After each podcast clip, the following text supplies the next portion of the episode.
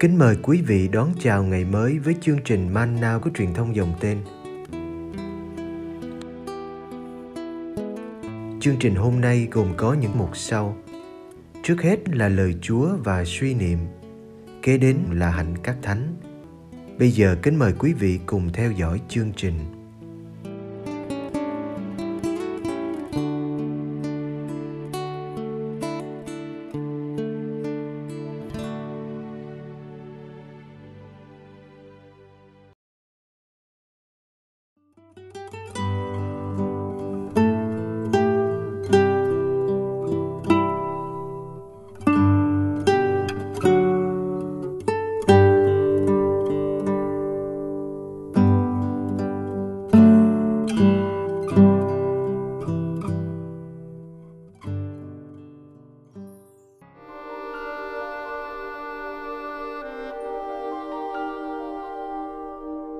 Giêsu và quỷ vương Beelzebul. Luca chương 11 từ câu 14 đến câu 23.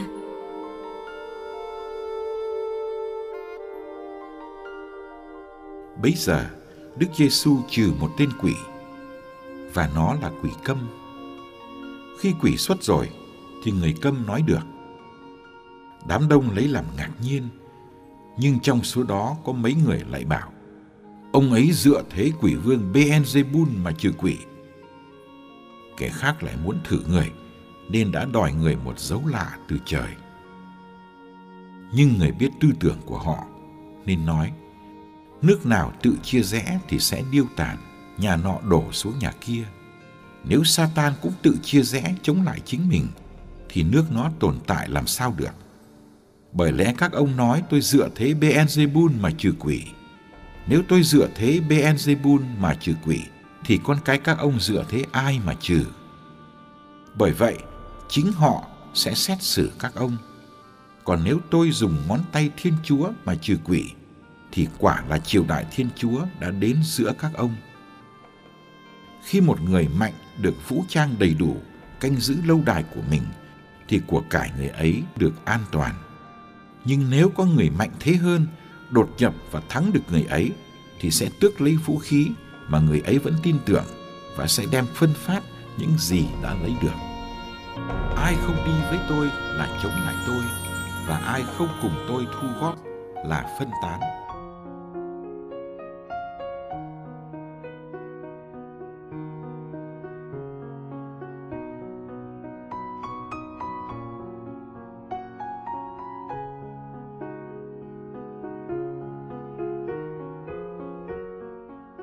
Đức Giêsu vừa mới trục xuất được một quỷ câm.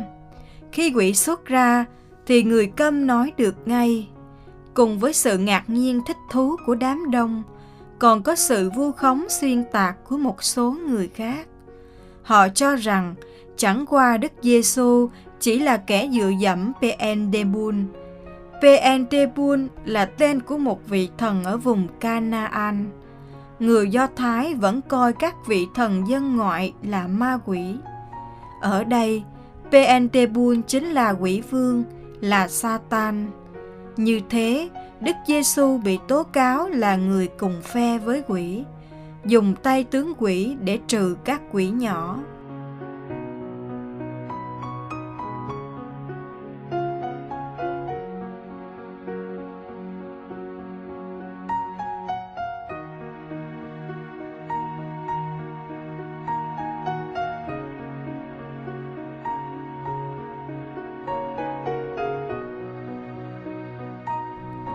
Đức Giêsu cho thấy sự sai lầm của lập luận này. Ngài nhắc đến nước của Satan, một nước hiện vẫn còn đứng vững. Nước ấy chưa sụp đổ vì không có sự chia rẽ giữa các quỷ với nhau, nên không thể bảo là Ngài dùng quỷ vương để trừ quỷ nhỏ. vả lại, có những người Do Thái khác cũng trừ quỷ như Ngài. Có ai dám bảo là họ thông đồng với quỷ vương không? Đức Giêsu vén mở cho thấy ý nghĩa của việc Ngài trừ quỷ. Nếu tôi dùng ngón tay Thiên Chúa mà trừ quỷ, thì quả là nước Thiên Chúa đã đến giữa các ông. Nước Thiên Chúa đến qua việc Đức Giêsu giải phóng.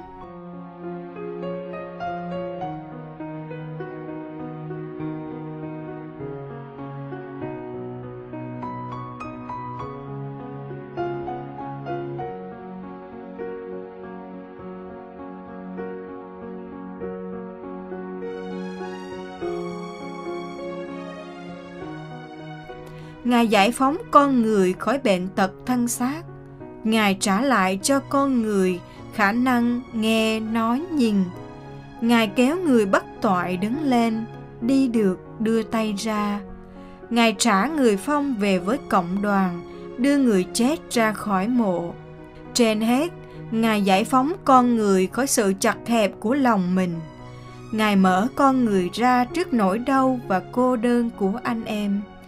Ngài nâng con người lên tới tầm cao của trái tim Thiên Chúa. Như thế là con người được thật sự tự do. Chỗ nào có tự do thật sự, chỗ đó có nước Thiên Chúa. Chỗ nào có nước Thiên Chúa, chỗ đó nước của Satan phải lui đi.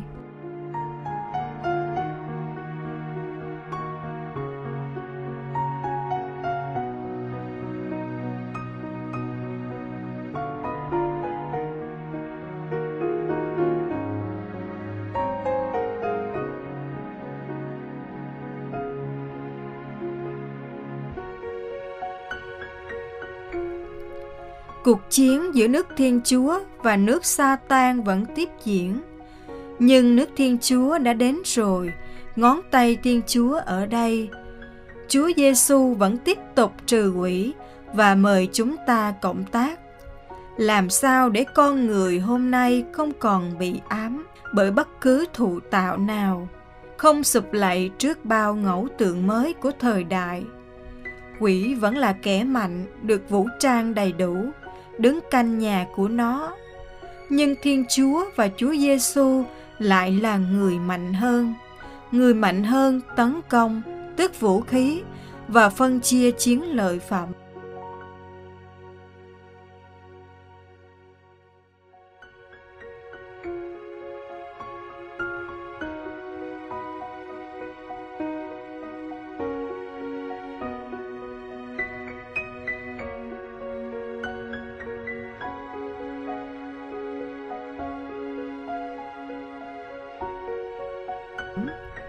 Trong cuộc chiến này, chúng ta không có quyền mập mờ hàng hai. Mùa chay mời chúng ta đứng hẳn về phía Giêsu, vì ai không ở với Giêsu là chống lại Ngài. Ai không thu góp với Giêsu là phân tán. Hãy quyết định dứt khoát để cùng với Giêsu chiến đấu cho nước Cha.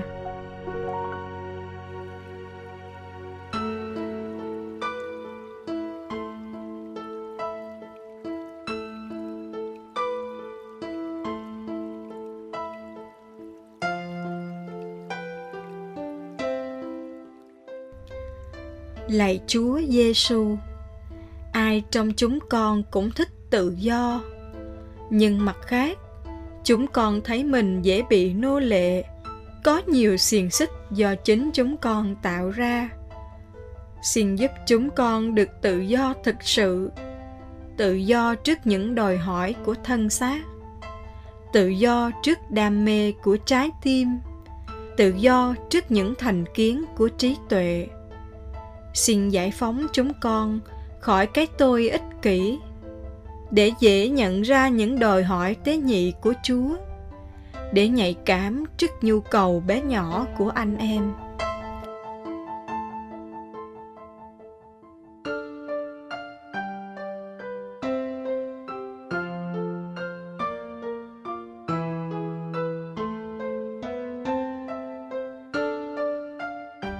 Lạy Chúa Giêsu, xin cho chúng con được tự do như Chúa.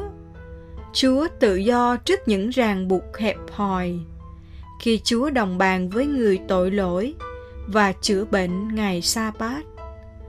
Chúa tự do trước những thế lực đang ngâm đe. Khi Chúa không ngần ngại nói sự thật. Chúa tự do trước khổ đau, nhục nhã và cái chết vì Chúa yêu mến Cha và nhân loại đến cùng. Xin cho chúng con đôi cánh của tình yêu hiến dân để chúng con được tự do bay cao.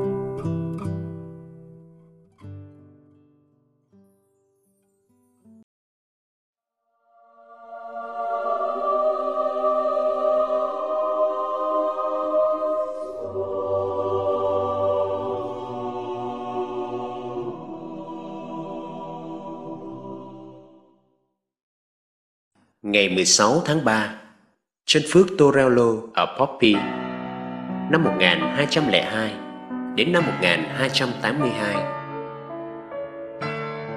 Chân phước Torello sinh năm 1202 ở Poppy, Tuscany, nước Ý. Cuộc đời của Ngài khi còn là một cậu trẻ làng quê thật là bình dị, chẳng có chi đặc biệt. Nhưng sau cái chết của thân phụ, Turello bắt đầu thay đổi toàn bộ lối sống. Ngài quan hệ với phường bạn bè say xỉn. Chúng đi vẩn vơ lang thang suốt ngày trong thành phố.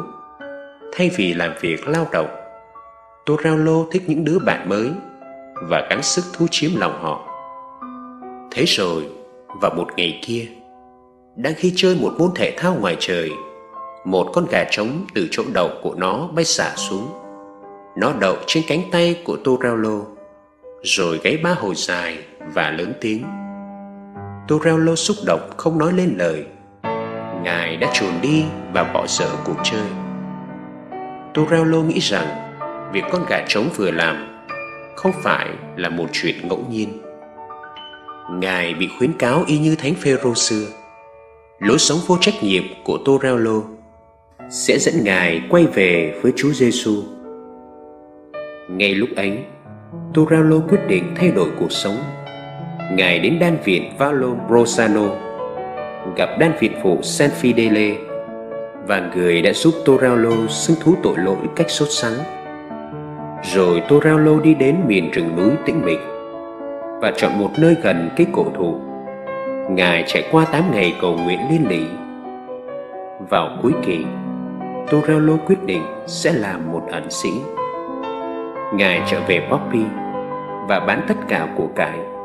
Ngài chỉ giữ lại số tiền vừa đủ để mua một mảnh đất vuông nhỏ xung quanh cây cổ thụ mà Ngài đã tìm thấy trong rừng. Cạnh cây gỗ đó, Torello dựng một cái lều và chính tại đây, Ngài đã trải qua phần đời còn lại của mình ngài trồng rau để ăn và múc nước từ dòng suối để uống ngài cầu nguyện và sám hối đặc biệt nhất là mỗi đêm Torello chỉ ngủ có 3 giờ đồng hồ chân phước Torello cảm thấy rằng Chúa muốn Ngài làm ẩn sĩ đây là điều làm cho Torello được bình an và thanh thản khi còn sống rất ít người biết được đời ẩn tu của Torello. Chỉ có một người bạn biết được cuộc đời tu rừng kín ẩn của Ngài thôi. Sau khi sống trên 50 năm như một ẩn sĩ, Chân Phước Torello qua đời ngày 16 tháng 3 năm 1282, lúc vừa tròn 80 tuổi.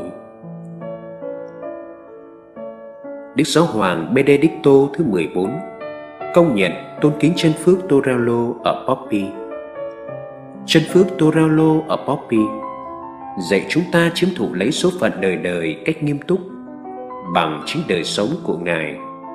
Mỗi người đều phải chết và bị Thiên Chúa xét xử. Con đường chúng ta chọn lựa để sống là chính con đường chúng ta sẽ trải qua hạnh phúc đời đời.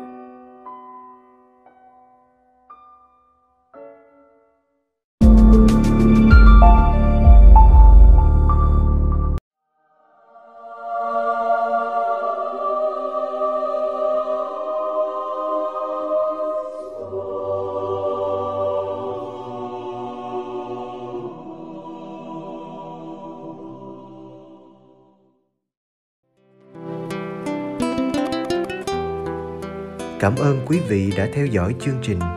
Kính chúc quý vị một ngày mới tràn đầy niềm vui và ân sủng của Chúa và mẹ Maria.